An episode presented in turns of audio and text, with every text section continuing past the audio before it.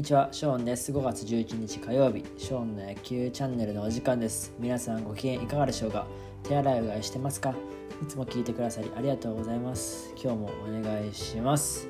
さあ、今日もプロ野球をやっていきましょう。今日はですね、あのもうすぐ始まるあの時期についてお話ししたいと思います。今年もね、まあ例年通りであればもうすぐ始まりますね。ということで今日のテーマはプロ野球交流戦を徹底解説。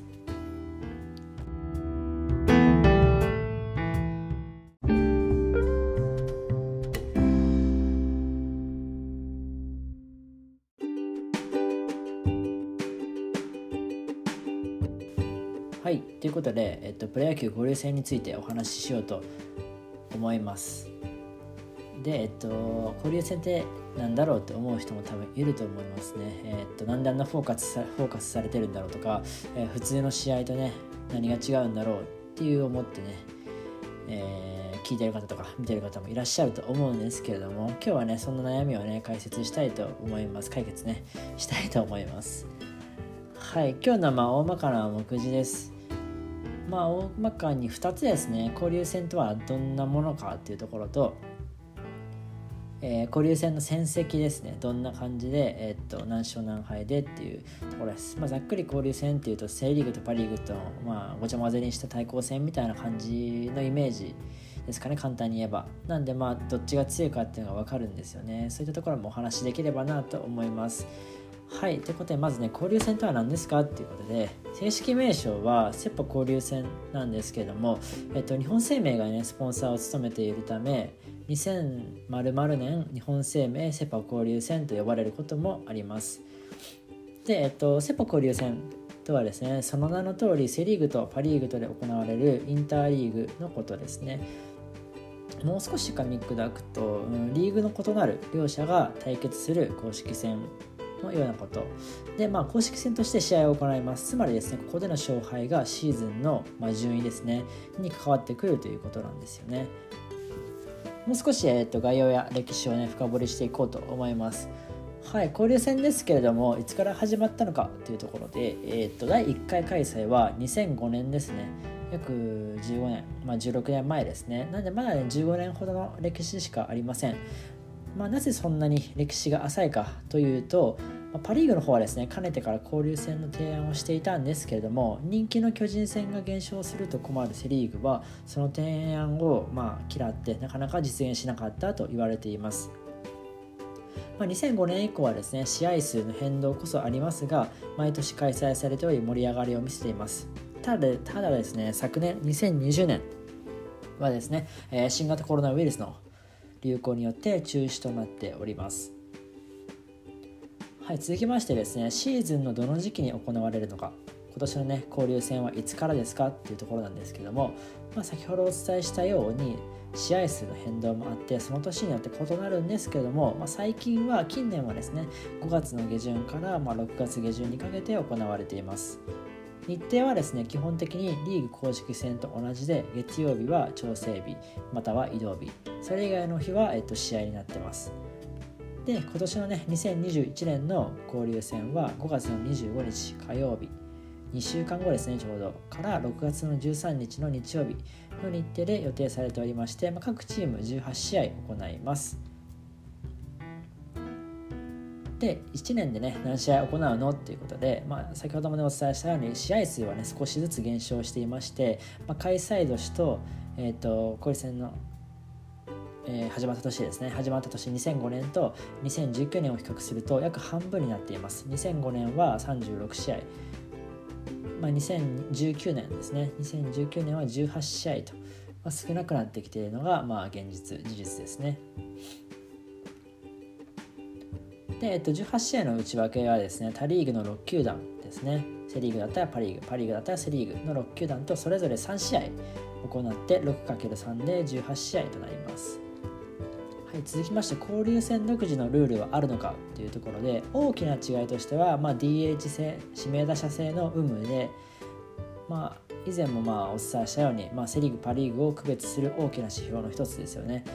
まあ、DH 制については、えっと、プロ野球の歴史と各球団を解説した、えー、前のね、えっと、発信したチャンネルがありますのでそちらの方を聞いてください、ま、簡単に言いますと、えー、ピッチャーの代わりに、えー、バッターがね入るよっていうことで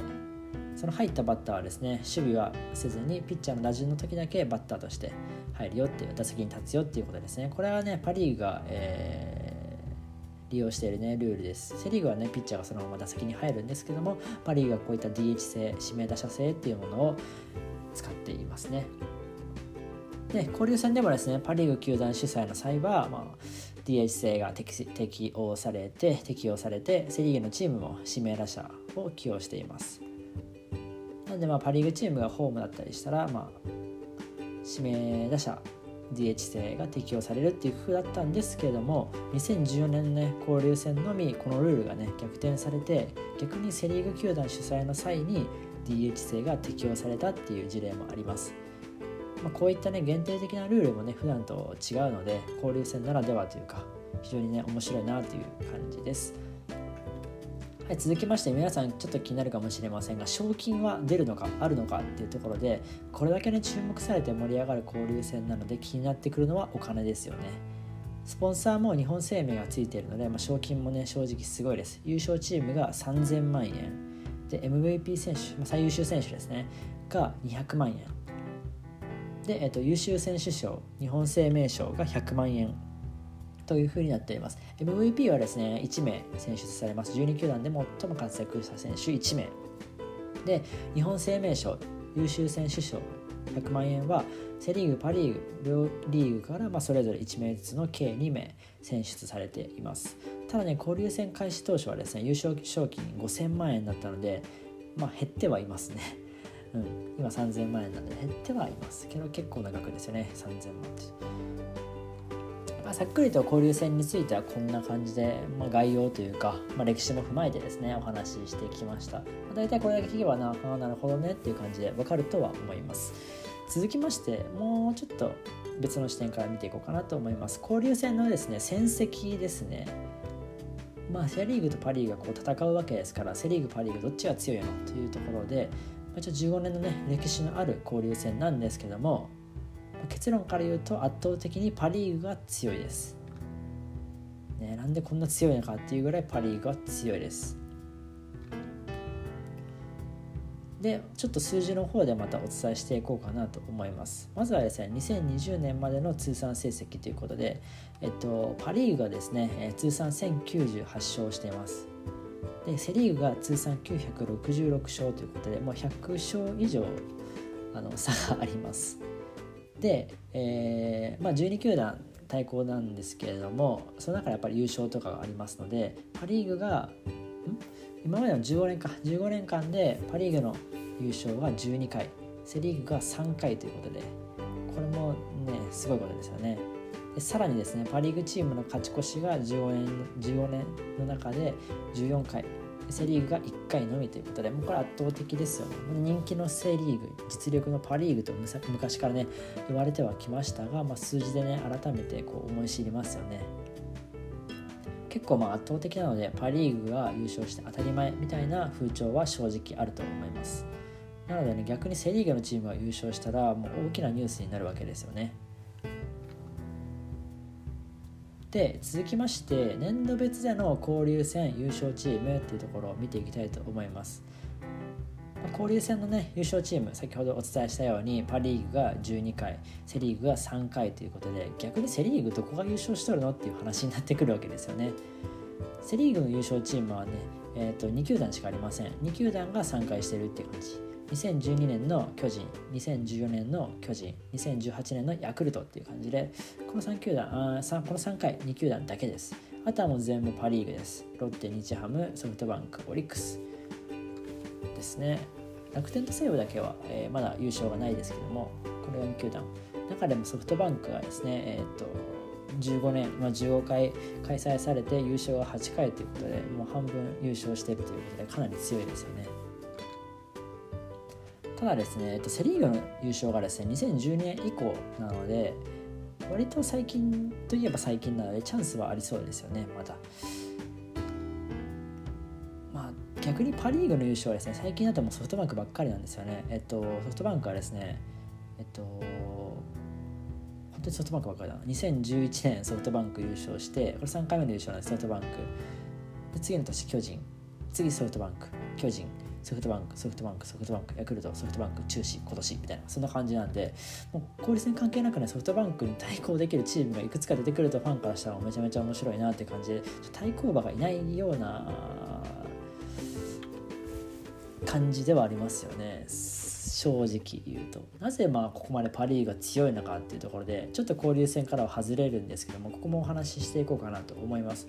ここまでのまあ交流戦の戦績を見ましてパ・リーグの勝率が、ね、非常に高いことが分かりましたよね。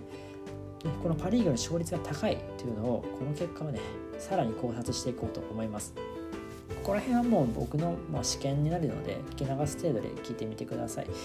まずは1つ目は DH 制の効果というところでこの影響はですね個人的には大きいかなと思います先ほどもお伝えしたように指名打者制ですねこの効果ですねセ・リーグパ・リーグの投手はですね1シーズン1年に立つ打席の差は250打席ほどと言われているのでパ・リーグの打者はその250打席で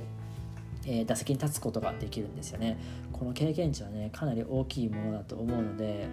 これがね年々積み重なっていくと大きな差になるんじゃないかなというふうに思います。続きましてはですねもう簡単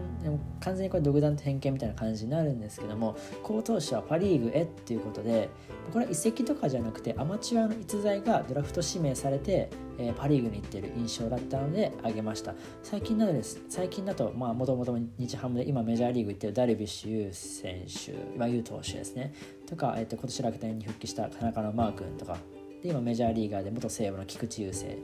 で今えー、メジャーリーグでね、えもともと日本ハムの大谷翔平今楽天の松井裕樹で今メジャーリーグでもともと日ハムの有原。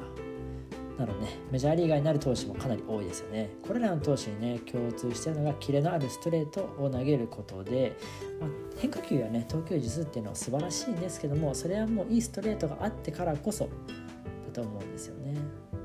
こういった好投手が多いパ・リーグはまどのように攻略しようか研究して普段のねリーグ戦を望むわけです。で投手はね DH 制のバッターとかそういったところを意識して打者はですね好投手を意識して取り組むことで相乗効果が生まれているんじゃないかなというふうに考えております。結構今日もねあの数字がたくさん出たので、えっと、もっと聞きたいなとか細かく見たいなっていう方は、えっと、概要欄にブログの URL 貼っておくのでそこから飛んでくださいえっとプロ野球っていう概要欄項目からですね、えっと、交流戦の記事が書いてありますので今日はそこの記事からお話をしております。はい、簡単に、えー、まとめますね。まとめますと、交流戦とはですね、セ・リーグとパ・リーグとで行われるインターリーグのこと言います。今年の交流戦は5月の25日の火曜日から6月の13日の日曜日を予定しております。あと2週間後ですね。で、戦績はパ・リーグの方がダントツいいっていうところですね。まあ、公式戦でもありますしね、シーズン前半にやってますから、今後のシーズンを占う上では大切な時期となっておりますよね。まあ、こういうな感じで今日は交流戦についてお話ししてきました普段はショーンの野球シリーズということでラジオ、ブログ、ツイッター、YouTube を行っております。気になった方は概要欄をチェックしてみてください。ご視聴ありがとうございました。またお会いしましょう。バイバーイ。